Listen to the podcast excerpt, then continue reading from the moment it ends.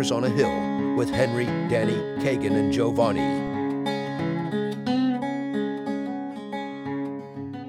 Welcome, everyone, to Fortress on a Hill, a podcast about U.S. foreign policy, anti imperialism, skepticism, and the American way of war. I'm Henry. My pronouns are he, him. Thank you for joining us today. With me is my co host, Giovanni. Hey, man, how are you doing? Hey, Henry, how are you doing? Uh, doing well. Uh, Giovanni Reyes, pronouns he, him. And we are here with Shiloh Emelin and Rachel Tucker to discuss the state of reproductive justice and freedom in the U.S. military. Shiloh and Rachel, welcome to Fortress on Hill. Thank you so much. Happy to be here. And thank you for having me. Yeah, very happy to have you both. So I'm going to give some background on you guys, and then we'll uh, we'll get started talking. Shiloh Emelin, pronouns they, them, theirs, is a queer, trans, non-binary creature living with their fluffy cat on Olone Olone land, Ohlone land, Mm. also known as the Bay Area, California. Their worldview and moral compass were turned upside down when they deployed with a Marine helicopter support unit in Al Anbar province, Iraq, and then Kuwait City. They joined About Face, Veterans Against the War, in 2018 with the hope and action to catalyze change and repair the harms caused by the military industrial complex. Shiloh believes that the reclamation and celebration of our bodies, our joy, and our pleasure is at the core of demilitarizing ourselves, our beliefs, and the structures we currently live within. They are thrilled to have the chance to care for the About Face community in light of collective liberation and collective healing. And Rachel, Rachel is an anti imperialist veteran of the U.S. Army from 2002 to 2011. She's an educator and activist who lives in San Antonio, Texas, but was born and raised in Miami, Florida. She is a member of About Face, Veterans Against the War, and the Party for Socialism and Liberation, and has been an active organizer with Mujeres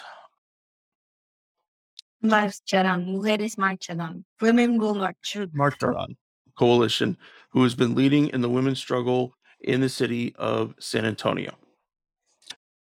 Just to get us started, uh, I've been trying to uh, formulate how we were going to do this discussion around the idea of informing all the listeners of our podcast, but specifically veterans and the anti war folks that listen, which, to be very clear, is a lot of men. There are a lot of men that listen to our podcast. And as to be clear and present about where U.S. military policies sit to, today regarding abortion access and reproductive freedom. And so, uh, to start us off, I uh, want to talk about some of the hardships that are created by these policies, even for birthing people who are not actively working to have kids. Rachel, could you uh, start us off? Tell us what you think about that in terms of the hardships this creates for service members and the environment within yeah, within the military. Our federal government has basically turned its back and has used um, abortion as a token for elections now for decades. Essentially, it's turning something that is a healthcare practice into a something quote unquote moral, right? Something political. That's basically why we're in the situation we're in, right? And on top of that, like the right wing grasp that or the Supreme Court is under, and how essentially nine, six unelected Supreme Court leaders, quote unquote leaders, or justices just reversed the progress that was won with blood, sweat, and tears by uh, like women and people it's years ago. And so it's the beginning, uh, it's the tip of the spear of an undemocratic attack on working class, on people. We're seeing, yes, that it's abortion, it is sovereignty, it is autonomy of women and and people. But it's it is the beginning of more things being rolled back. And such as voting rights, such as possibly affirmative action and in in Texas. Right now, we we have three anti-abortion laws actually that are in place and all depend on each other to really criminalize abortion and criminalize providers and with up to a hundred thousand dollars they're caught helping somebody aiding and abetting and up to life in prison and vigilante culture with SB8 that was passed last year actually is rewards people with $10,000 for snitching on, on people that are having and needing abortions. And so essentially with and then the third the third law anti-abortion law in Texas is the 1925 statute. It dates back its original um, passing dates back to 1857, I believe, pre Civil War time, and essentially knocking women back 175 years in the state of Texas and people that need services, right? And so that includes trans, non binary, like you name it, right? And it is people that, and then, for example, San Antonio, right? I'm talking very local, but like San Antonio has five, five military bases and the the Air Force basic training is here, and as as is a lot of medical training for the Army at Fort Houston, and so we have a lot of military people in our city, and people that that will come in knowing, not knowing that abortion is criminalized here. And like you you're gonna have to figure out how to get the healthcare service that you need by going out of state. Civilians will have to go all the way to new mexico. That's the closest area. So hundreds of miles away. And many people many women and, and people don't have the money. They don't have the time. Like if you're not in the military, you're working a wage job, or you have to ask for time off from your work, and you don't really have a lot of working class people don't have that luxury. We know that rich people do. They don't have to worry about where they gotta go, what where how much time they're gonna be gone or anything like that. Like they can just go fly wherever they want and get the healthcare service they need. But working class people don't have that luxury, especially working class people of color and in Black communities that have been targeted for decades and and even centuries. And so when service members come to Texas, essentially it's gonna be it's gonna be a nightmare with all the trauma, the military sexual trauma that happens, all the rape, all of the harassment, all of the abuse that does happen. And so the hardships that we're about to see are going to be like outrageous, completely outrageous. The amount of deaths that we're probably going to see is going to be uh, like outrageous and actually like criminal on the rest of the state and, and even the federal government. I was thinking about you mentioning about the the military and the enlisted community specifically is that it's all almost entirely of working class people and that depending on what kind of job in the military you might be set up okay when you go out but a lot of people simply return to the same hometown to the same economic economic conditions that they were in previously.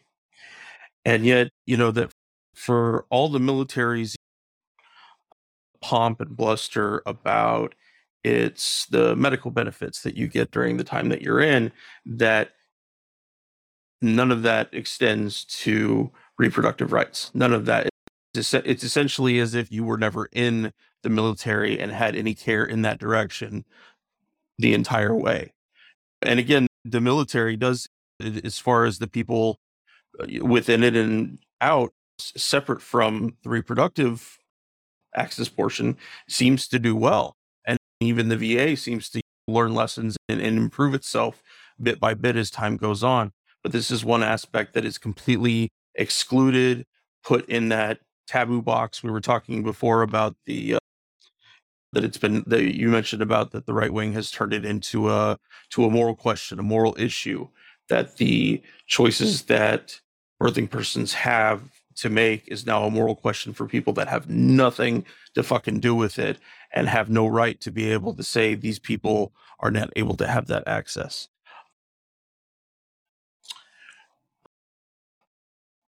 Uh, yeah, you're talking about the how Rachel broke down how the reproductive, the woman's reproductive rights, abortion has how it's been politicized, has been, become a political chip for all these years.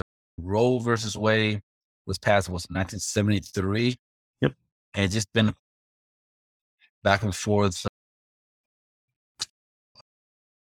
They use as a political chip, and most people didn't know until what Texas passed that to bypass Roe versus Wade, what Texas did was pretty much deputize the individuals, make make deputies out of individuals, just like Rachel talked here, and made them like vigilante groups, the old West posse groups. Just take the law into your own hands, and then and put people, particularly people in the healthcare community, put them in a bind because now these people could be sued just by uh, by uh, giving advice.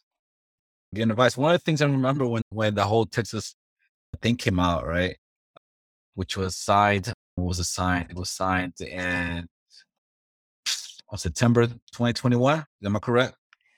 The law that uh, the Governor Abbott signed about the uh, abortion.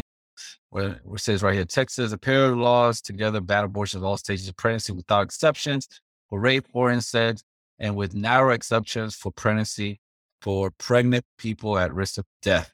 Senate Bill 8 SB 8 signed by Governor Greg Abbott, which took effect on September 1, 2021. I remember seeing also, uh, it, I think it was either Uber or Lyft they pull out a statement saying there because the law is just so broad that even a a, a Lyft driver, Uber driver could be subject to, to being sued just by transporting someone to to to a clinic.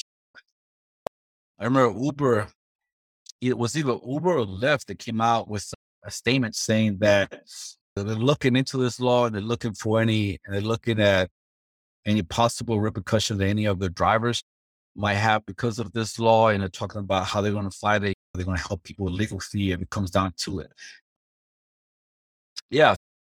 So I just want to transition. Why, if Roe versus Wade has been was pretty much was settled in 1973, why are we still talking about this? Didn't it become constitutional? What happened?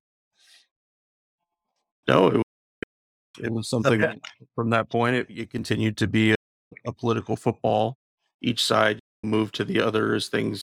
If I think the Hyde Amendment came out in was it, I think it was seventy nine, and so that was only six years. With even if the, the federal government could be involved, that they would have been able to do that. But with the Hyde Amendment, that means that no money whatsoever, no federal dollars goes to abortion access or reproductive access except for rape, incest, and life of the mother. And you find that if you really bear down on some of the regulations, that life of the mother is not very specific onto what it is, that it can easily be one of those things that they say, no, sorry, we don't, we're not thoroughly convinced enough that this woman is going to die specifically as a result of her pregnancy, and therefore we won't terminate it. I'm not saying that's that's a decision that they would have to make, but there there's a lot of room in there for them to be able to say no to look like they're still providing some kind of access. But no, it was never enshrined in federal law the right to the right to an abortion. It was only the Supreme Court decision. But apparently, it could have been enshrined to federal law. It could have been Absolutely. But our our leadership or misleadership failed us on that and just kept it as a political football for They political. didn't want to pay the cost.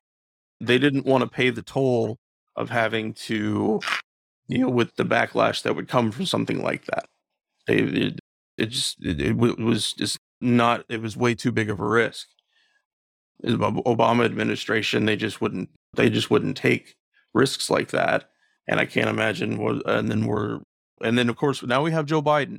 Joe Biden is the anti-abortionist in chief uh, and he was part of the original coalition that helped push the Hyde Amendment through. Let me get my list here. I've got a whole bunch of little things about him, but but no, exactly what you're saying.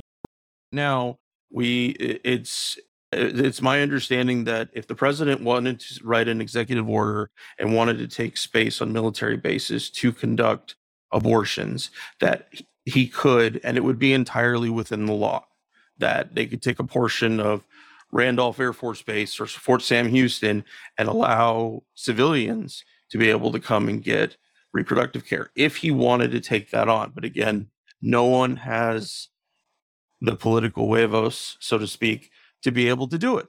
It- It's just, just it's just not worth it. And the rest, the everyone looking at this, most mostly liberals and leftists were looking at this, and it, it's just another thing that you won't fight for. We won't fight for a higher minimum wage. We won't fight for the ability to keep jobs here rather than sending them overseas. The ability to, to unionize without having to worry about an a hole like the CEO of Starbucks bearing down on you and threatening your job and promising benefits to people as long as they don't join the union. This fits all into that cloud of bullshit. So let me ask you something. You set up uh, political risk, right? According to a Pew Research poll taken in June 13, 2022, 61% of Americans says abortion should be legal. So that means that's a popular, that should be a popular uh, uh, uh, issue. So where is the political risk? I failed to see that. I could say a little bit about that around to me with the Biden administration as of was September 9th they passed that the VA will cover start allowing abortions and for abortions but with a lot of the things that we see with the Biden administration it's like this big they want the kudos and the cookies and the big parade for this thing that they're doing, but then the fine print is that it actually doesn't do anything. It doesn't like to change the material conditions for people. Even though the VA now on paper allows access for abortions and abortion counseling, which they hadn't done before because of the Hyde Amendment, it's only under those two circumstances now, which are uh, rape or incest or life threatening to the person who's pregnant. And then even within that, the they're allowing they have opened up access to abortions, but they haven't there's no personnel that are trained at the VA to do this. And just the uh, I was just doing some, yeah, some research around that and just seeing because I know as a trans person that there's often a lack of, of healthcare services and at the VA and specific to trans health, specific to reproductive health for a trans person, there's zero. access to healthcare. And looking into that, I was just seeing that the VA lacks eh, they also lack like pregnancy, delivery, and postpartum services. That's not something that was offered at the VA until I think the late 90s. And so all of that care was always outsourced. North Texas, the North Texas VA healthcare system went all of 2020 without a gy- gynecologist on staff. That was also outsourced. So there's there's this big broad oh we're actually doing something progressive from the Biden administration but then when you look into it just just below the surface it, it shows its ass that they're actually not doing they're not changing any circumstances for people Yeah. And I want to hop in there because absolutely, even being in the military, like actual, like reproductive health was a joke. Like they, they really just didn't treat like women for the services that that that were needed appropriately, in my opinion.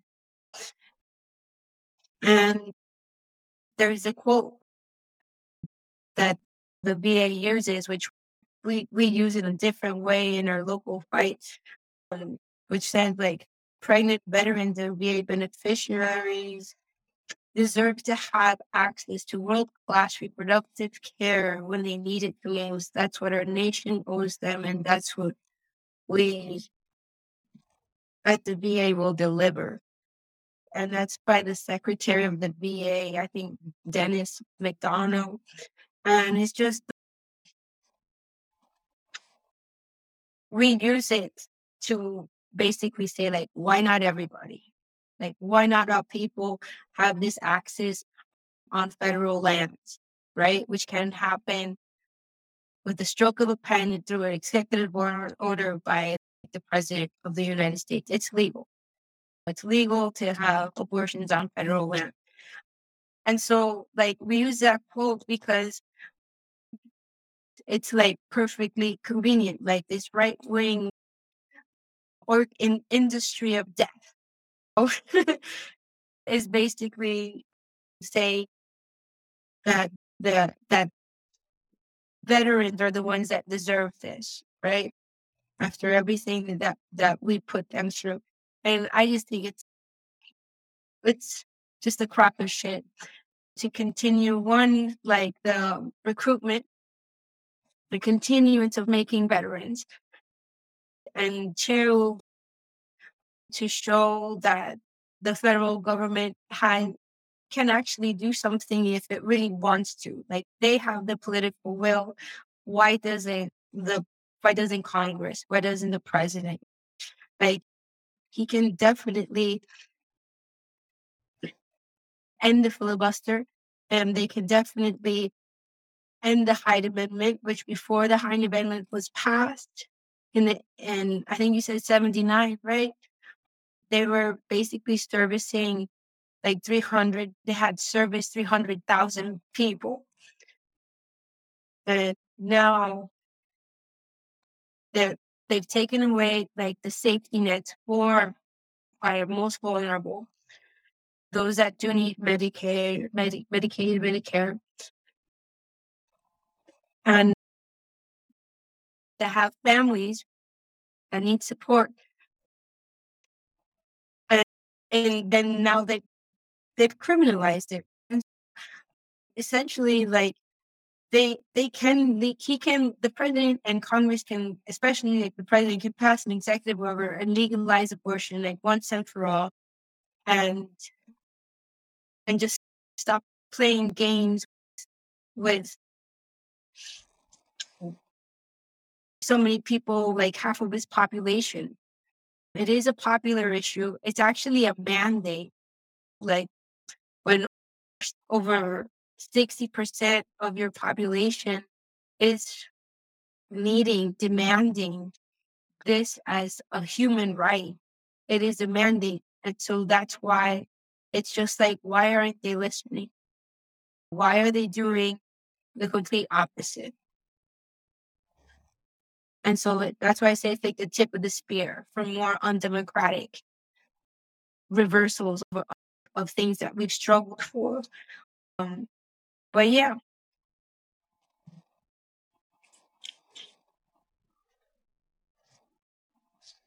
I think you hit the, the nail on the head when you said political will.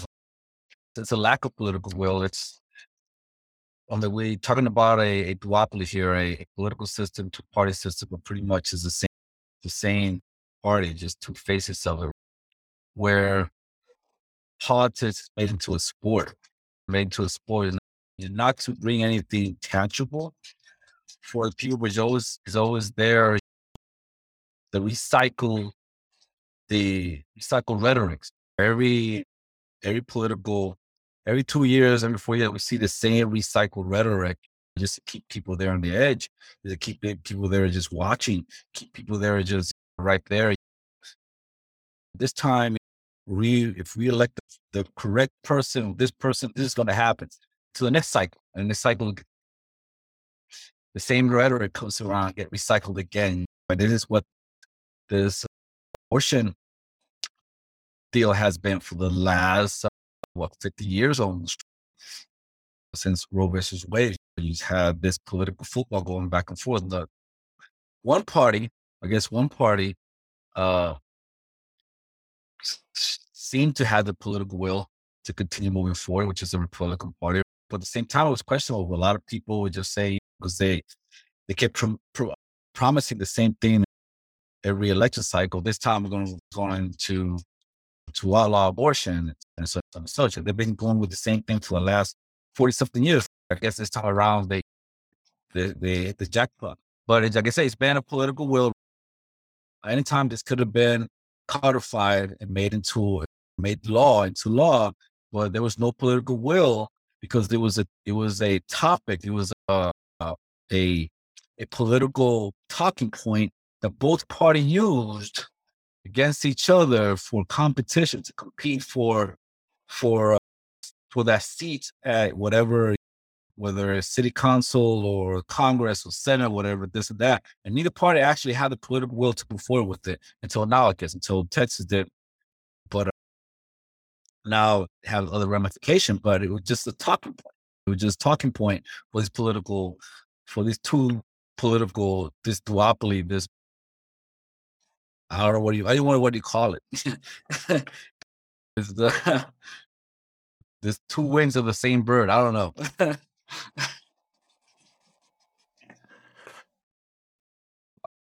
I'm curious what you all think about the status of this topic within anti-war and anti-imperialist spaces.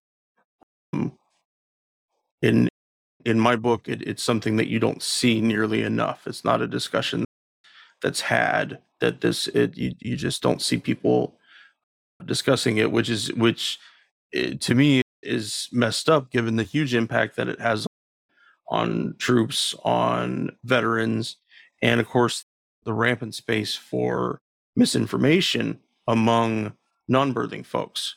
We I want, like I mentioned when I started the episode, I want to be able to educate and empower cisgender guys to be able to understand this and understand how it affects people even though that it's not something that they're going to directly experience.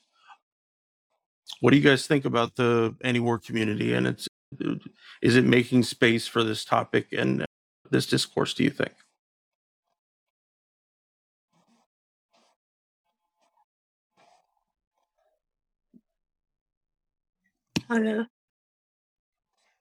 Not nearly enough, in my opinion. I think that we can't talk about access to abortion specifically within the military without also talking about MST, military sexual trauma, and its pervasiveness. And that is also a topic that kind of gets pushed aside within the anti-war movement because it's seen, I think, falsely, obviously, but I think it's seen as a, only specific to, to certain people or that it's not impacting the whole culture of the military. And yeah, I don't like going on out there. Yeah, I don't think it's talked about enough, and I, think that it's to me it, it's a cultural shift of saying that that pregnancy, that creating families is not on one one person. It's, a community event. It's a community coming together, and I think it's uh, individual, individualized instead of seen as a community. And I have some more to say on it, but I'll keep it at that for now. Cool. Yeah, I think Shiloh is, is more in in the actual like community than I am. I dabble, but I see it like a like anti-war, anti-imperialist, and then the abortion issue generally. I see it as an issue like of sovereignty self-determination and autonomy like at the most uh, intimate level. And so that you can draw the, the links to imperialism because imperialism is denying somebody of self-determination is denying a whole peoples of sovereignty is denying whole peoples of their autonomy. And so it is not the same, but it can be linked, right? The personal, like community, like Shiloh was saying, it that community to one community to another community on those on on those uniting fronts, right? Really important on uniting fronts. I think like as far as like the military, I don't know if the anti-war community, but I think just the military in general is very anti-woman, like anti like everything that it's representing by something that's not masculine, right? And it tries really to to just eliminate that and pretend it's not there. Put your hand in a bun, make sure like you have your chest doesn't bounce. Make sure you hide uh, like things. I don't know. Like they do things in a very specific way in order to. It, it's contradictory. It's like highlight your femininity and then hide. Either way, I think like MST, like Shiloh was talking about, is something like within the military community that is part of it, right? Just like racism is. And uh, it's, a, it's supremely gross and unfortunate. And it is basically a mirror. Of, of our ruling class, of our society, of power, control. And the way that is dealt with, right, is also a, a mirror, I think, of our society when we don't want to admit the root causes of it, right? And I don't, like I said, I don't hang that much in that in the anti-war community, but when I do, it's always interesting. It's always good. But yeah, th- those are my comments on that. So just for uh, audience that don't know, MST is a military sexual trauma, right?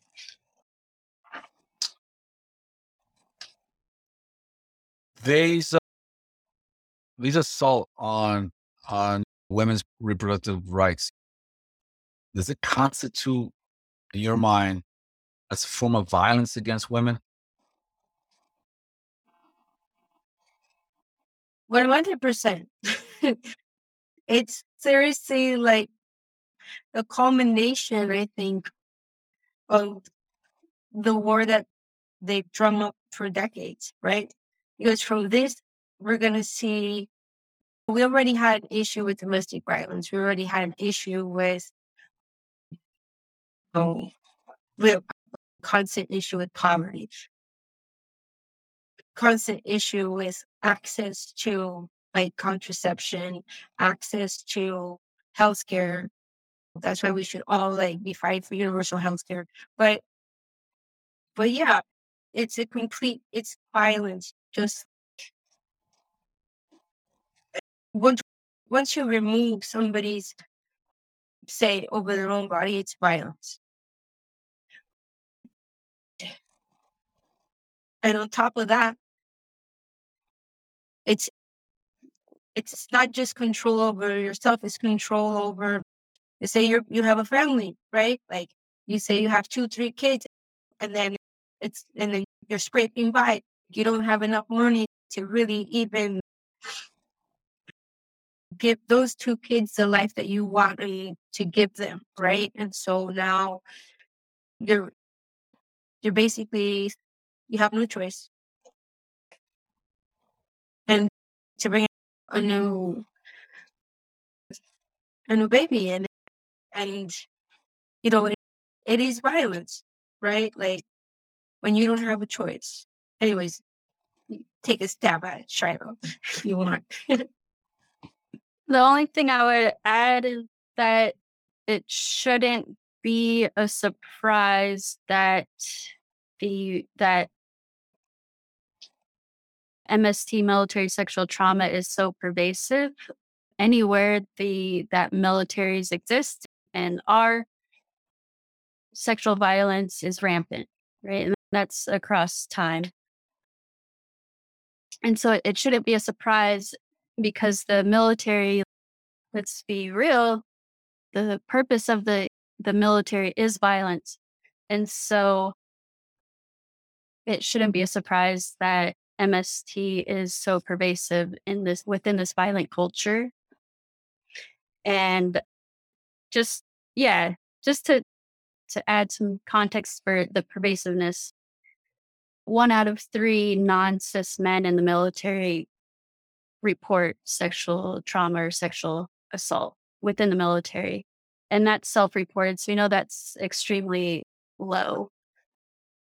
And, and yeah, as Rachel was saying, like any time that you take someone's choice away, someone's autonomy away, someone's sovereignty away, that's violence and that's halting their their freedom and restricting them.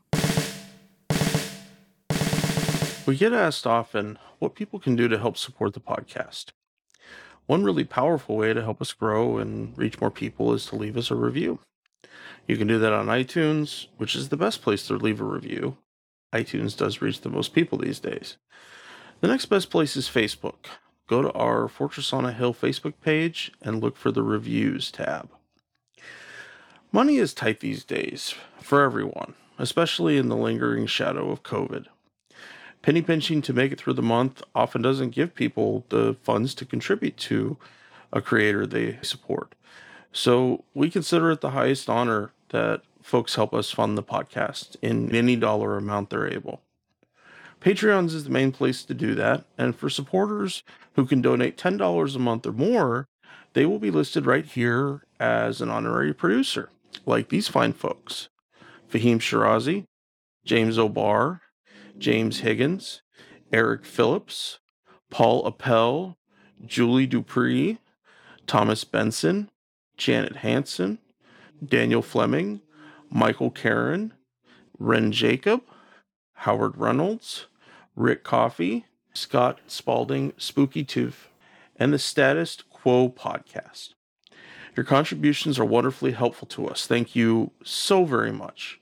However, if Patreon isn't your style, you can contribute directly to us through PayPal at paypal.me forward slash fortress on a hill. Or please check out our store on Spreadshirt for some great Fortress merch. And now, let's get back to the podcast. I I got a chance to talk to Lyle Jeremy Rubin recently about his new book, and he talks about in it about the nature of military indoctrination and how the military wants its members to be able to sl- slowly indulge rather than restrain or check wanton acts of violence.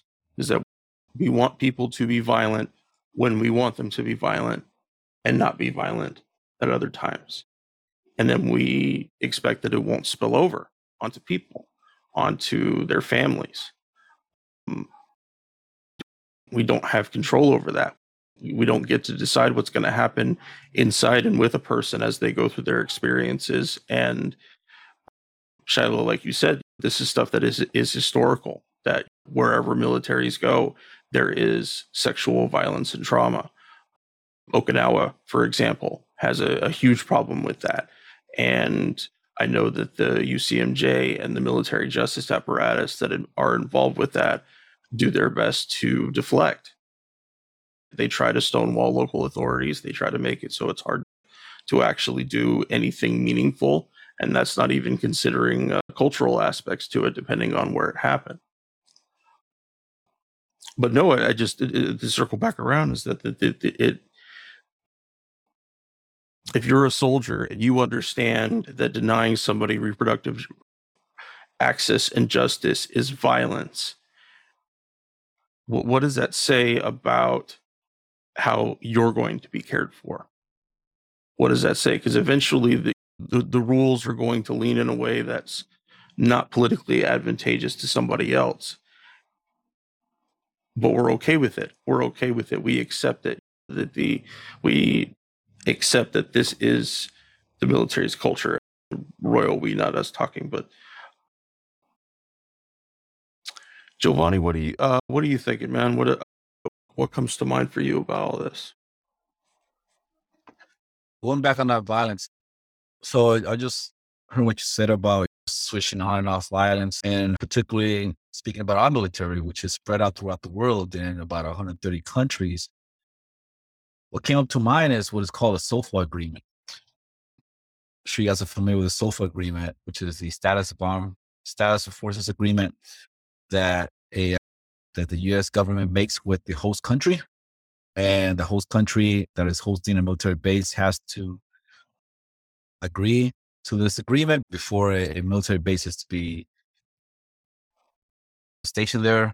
Other than what you're seeing in Syria right now, where the Syrian government has not agreed to host a military, a U.S. military base there, but they're hosting one whether they like it or not. Well, that's a different story. But the SOFA agreement is an agreement where the local government of a country pretty much cannot prosecute a U.S. soldier, pretty much.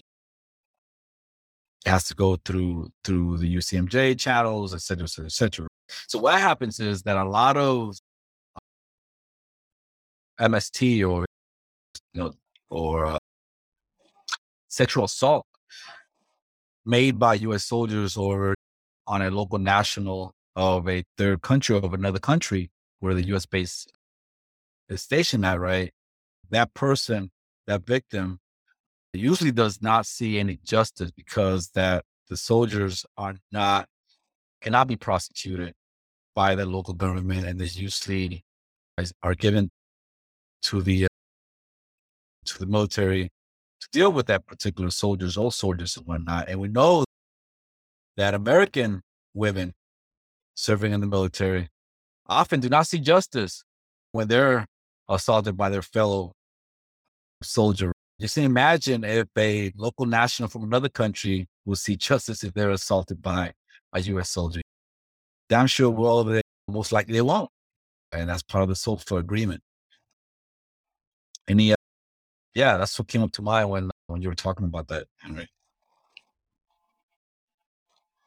I wanted to just follow that with so after a sexual assault happens to someone in the military, what happens next?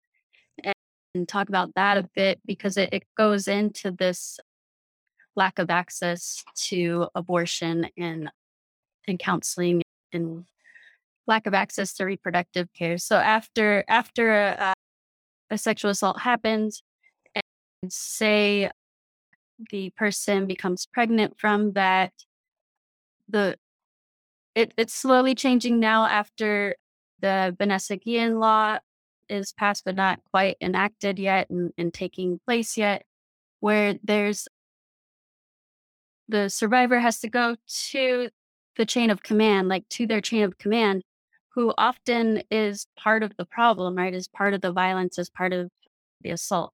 And so that that will stop a lot of people from seeking justice or whatever you want to call it, seeking care. And also, if they go through the chain of command, it's also up to their chain of command to allow that person or not allow that person to have leave to go access an abortion or reproductive care. It's up to their chain of command and the military uh, doctors to to say whether this was caused by rape or incest. And so every stage of the process, the power is taken out of the survivor's hands. It's and given to the military chain of command. And so I just, yeah, I just wanted to talk about that and just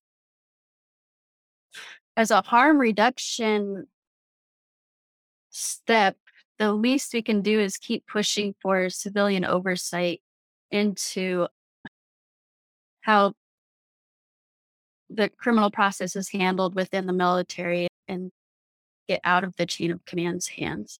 I think that's something that, going back to your previous question, Henry, something within the anti war movement we can really start pushing for. A measure of harm reduction is to have civilian oversight. What's the current What's the current policy in the U.S. military when it comes to to reproductive right and abortion?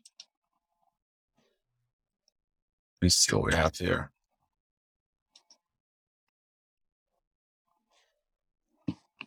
You mean as far as accessing? Yeah. From what I understand, it's yeah, you must go through your chain of command and request medical leave. And your chain of command can ask questions around why or whatnot, how long you need, what recovery process you need or time you need, and then can deny or not from that point. I may, mm, I'm pretty sure that's the process that's used right now. So this is what the the N the NDAA for fiscal year 2023 says about abortion in the military. It says under Title 10, Section 1093 of the United States Code, USC, DOD is prohibited from using funds or facilities to perform an abortion unless the pregnancy resulted from rape or incest, or the life of the mother will be in danger if the fetus were carried to term. Abortions that do not meet this criteria are considered non covered abortions. This provision was first enacted in 1984 prior to adding the statutory restriction. Congress had included provisions in annual defense appropriation bills restricting funding the military to perform abortions, starting with appropriations for FY 1979, PL 95 457 683. Such abortion funding restrictions in, in, in appropriation bills are often referred to as Hyde type amendments after their original sponsor, Representative Henry J. Hyde, Federal federal regulations and TRICARE policy also prohibit abortions counseling and referral preparations and follow-up care for non-covered abortions, and these services are not available in the military treatment facilities. Service members and their family members who seek a non-covered abortion with a civilian provider typically pay out of pocket for all expenses associated with the procedures, including any travel required travel. Now, under Chapter 4 of Title 10, United States authorizes United States Code authorizes leave or sick leave it does authorize convalescent leave in connection with the birth of a child.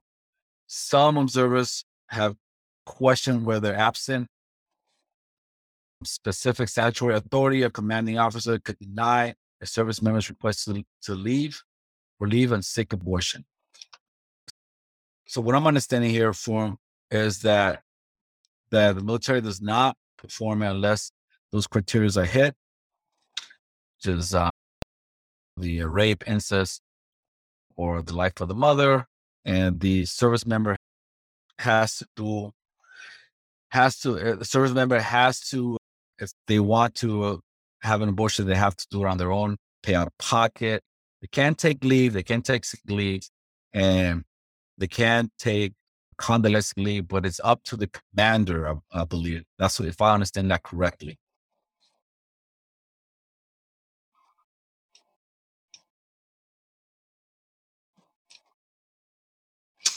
Yes. So that's the so that's what the NDA for fiscal year 23 talks about military abortion policies.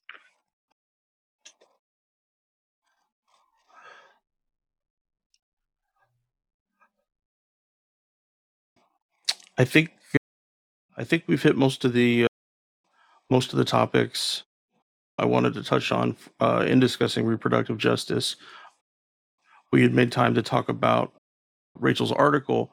I wanted to make sure: is there anything else you guys want to include with this? Any closing closing statements about the status of reproductive freedom in the military or MST? Anything like that? Yeah, no, I wanted to mention like one of the one of the, campaigns that we have going on in San Antonio right now that if it's passed it, I mean it won't supersede the law, but it would it's it's it'll be something. So essentially we're demanding that Bexar County become an abortion sanctuary. And we have nine demands and of those nine demands there's there's a couple that that i want to highlight one of them is something we've already mentioned and it's the use of uh, federal lands for providing like abortion free and on demand. And safe and free and on demand. On on, on federal bases, especially like in Antonio, we have SAMC, which is like Old Cross Hospital.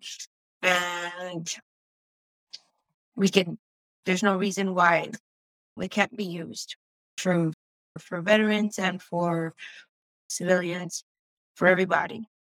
And so if with this res- if this resolution is passed, like basically it's it'll be more sim- symbolic, right? But at the same time, it is something to be done to actually put stand up to the very draconian, undemocratic, anti abortion laws that the state has passed against more than half of its population. Yeah. I think service members would probably also would it would also help them uh, when it when they come and we're in come we're basically meeting with commissioners and different entities in the county to see what they're willing to do to protect their people and so yeah just wanted to mention just wanted to mention that campaign that we've got going on here Sounds great. Thank you for uh, for sharing that with us. Yeah. So I just want to know back on abortion. One of the things that hit me about about kind of this pro lifers, people that you know engage in pro life and they're very militant about it, is that they don't a lot of they don't seem to care much once the baby is born. They don't really seem to care much about the conditions the baby is going to be in. They don't seem to care much about the mother. They don't seem to like, uh, you know, pretty much what happens to the to their family once the baby is born. They're all, there's a Planned Parenthood clinic near the VA hospital where you know where I go to, and I see people there. There's they're doing a campaign there. What they do is I don't know if you've seen it, Rachel. They'll sit in front of they'll sit in front of it, in front of the the, the Planned Parenthood office, and they're recording and they have megaphones and the Mhm. and people that are going in, they they they'll start talking to them to the megaphone, start talking to them. I mean, that's that that constitutes harassment. Uh, and they're and they'll sit there and they have they're on the sidewalk, they're facing the clinic, and they're taking pictures and they're taking videos. And like I said, people that are walk uh, going in and out, they're actually trying to engage them in conversation and talking to them with megaphones and so forth. Uh, yeah. So my thing is right because right now we're in election campaign right now, and I'm getting all these flyers for both for me and both for that, and it's a red state. And one of the things, one of the talking point is that about handouts. We don't give handouts, et cetera, et cetera, et cetera. Now, what do they mean by that? They'll give handouts, cut taxes, and increase budget for police, et cetera, et cetera, et cetera. But the thing is that when you talk about poverty, right? Poverty, the face of poverty is in anywhere is the woman, the face of poverty. The, the is the one that has to deal with the burden of everyday life, particularly we know not only taking care of herself, but her children, et cetera, et cetera. Uh, but yeah, so this is it's very criminal what is what has been done here with this, like Rachel said, this draconian law is these uh, this violence against the autonomy of, of women in this country. Just because they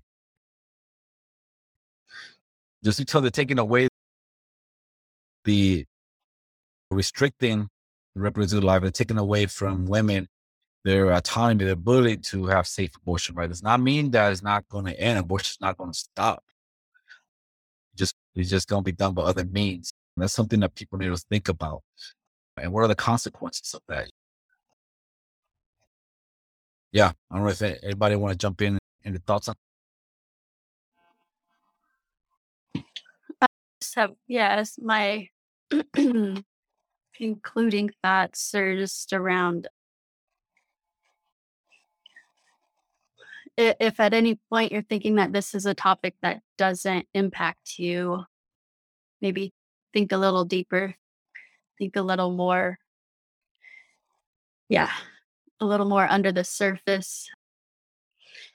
Th- This to me is possibly slash probably just the start of an avalanche against bodily autonomy, against sovereignty. We already see it right in this the repercussions of having these anti-abortion laws and criminalizing people who who provide care. We already see that the ripple effect of that happening, eh, uh, extending to other people's rights and access to healthcare, like trans youth who are trying to access healthcare are now being criminalized. The people providing healthcare are now being criminalized. So this we're, we're already seeing they're kind of like starting to they start this process. They see the impacts of it, and they're like, okay, how can we put that on another sub subcategory of people? And so to me, this is just the start of an avalanche of that process. So it it baffles me. It disheartens me to see people take a step back thinking it doesn't impact them and only step up when something firsthand impacts them. It will eventually ripple out. So we might as well stand up and do something about it now. Hell yeah. Hell yeah. Wait, I mean, look at this. Every year worldwide, about 42 million women with unintended pregnancies choose abortion. Nearly half of these procedures, this from the uh, publication Medical Central, 20 million are unsafe. Some 68,000 women die of unsafe abortion annually, making it one of the leading causes of maternal mortality, 13%. Of the women who survive unsafe abortions, 5 million will suffer long term health complications. Unsafe abortions is thus a pressing issue. Both of the primary methods for preventing unsafe abortion, less restrictive abortion laws, and greater contraceptive use, face social, religious, and political obstacles, right? This is what it comes down to. It comes down to a religious, religious position, religious position in this country that been converted into a political position, particularly in developing nations where mm-hmm. most unsafe abortion, 97% occur, right, in developing occur. Even where these obstacles are overcome, women and healthcare providers need to be educated about contraceptives, contraception, and the ability of legal and safe abortion. And women need better access to safe abortion and post-abortion services. Otherwise, desperate women facing the financial burden and social stigma of unintended pregnancy and believing they have no other option continue to risk their lives by undergoing unsafe abortions. Hmm. And I, and I want to transition with this with something, right? Uh, like Roe versus Wade, 1973 made abortion legal in the United States, right? But before that, women were still having abortions in the United States before Roe versus Wade, right? And one thing in particular that caught my eye, because Henry mentioned uh, Rachel's article, article that she just did, we'll talk about that. And the second is the island of Cuba, for example. The island of Cuba has been practicing, it's the first country in the Americas to practice safe abortion, right? It goes all the way to 1936. 1936, they've been practicing safe abortion, right? At the time, Cuba was, that was before the revolution, Cuba was a, uh, a neo colony of the United States. And it was a, Havana was uh, Las Vegas, a, a, playground for the wealthy and, and mobsters, et cetera, et cetera, et cetera, right? But one of the things that's interesting about Cuba is that women, American women, will do this uh, at the time that it was Cuba was had a abortion tourism where American women would go to Cuba to have abortions because it was illegal in the United States. So they have safe abortions in Cuba. It wasn't enshrined, and it was uh, it was abortion was legal for those who could pay. All right, now it wasn't accessible for everyone. And granted, and given the fact that Cuba is a is extremely is a highly Catholic country, so it's shunned upon. Most people didn't use it right, but it was mostly for it was mostly a luxury of the wealthy, more a luxury of those who can pay. It wasn't until the revolution in 1959 that afterwards that it was made accessible to everyone free of charge by the state. That's an interesting note. But Cuba just did something other, something else revolutionary recently when it came down to to family structures and and, and autonomy, family autonomy. And Rachel, you want to talk to us about that a little bit? Sure. So yeah, on September 25th, Cuba basically approved through referendum on the newest families code. And basically the first family's code was a revolutionary document in and of itself, written in 1965. And so essentially, uh, starting from that one, they had talked about what we call the second shift and how like housework is not just to be shared by, it's not just for the woman, it's to be shared by those that live in the house. And and then it, it also did many other things as far as like regulating like what what society would should strive for what how to push right like society to be and match the revolutionary move project that that she was going for. And like with this family's code that's what it did. It pushed the people socially to to get to a to get to the social consciousness they needed to be to reflect the revolutionary project, right? And this year, the Cuban government and the Communist Party of Cuba basically said that it is una deuda. This is something that has been that has been needing to happen for a very long time to reflect the families that exist, the diversity of families, right? And so with this new code of families, like it has legalized same sex marriage, same sex adoption. It has legalized what they call solidarity gestation. And so that's what we call surrogacy here, but it's not for profit, right? This is a, it's, it's a family's document, just like made made and centered on love, on affection. It has given rights to grandparents to see their grandchildren. It has given more equality when it comes to divorced families.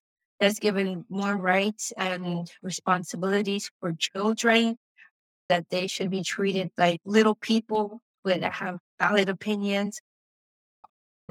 It's it's a really, really revolutionary document. And compared to the United States, where we're regressing. The society has, our government has forcefully made us regress. The people aren't there, right? The people aren't pushing and need the mm-hmm. government to reflect them. But right now, the government is stepping on us, not for too long because we're, gonna, we're fighting back. But in Cuba,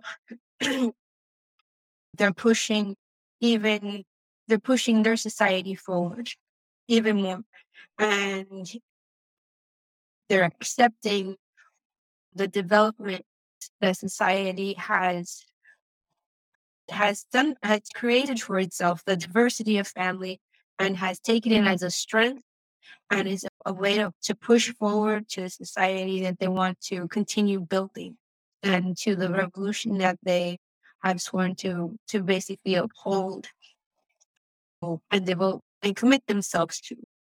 And so it's I, I encourage y'all to read the article. It's on Liberation News.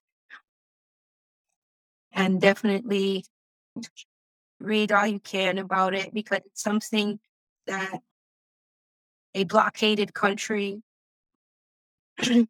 60 year blockaded country was able to do and it demonstrates as always is the beacon light for liberty for freedom for sovereignty and it is a model for us to strive for here in the US especially now with these repressions and those to come and it demonstrates the importance of internationalism of being there for each other here the working class here and abroad together learning from each other, communicating, fighting together.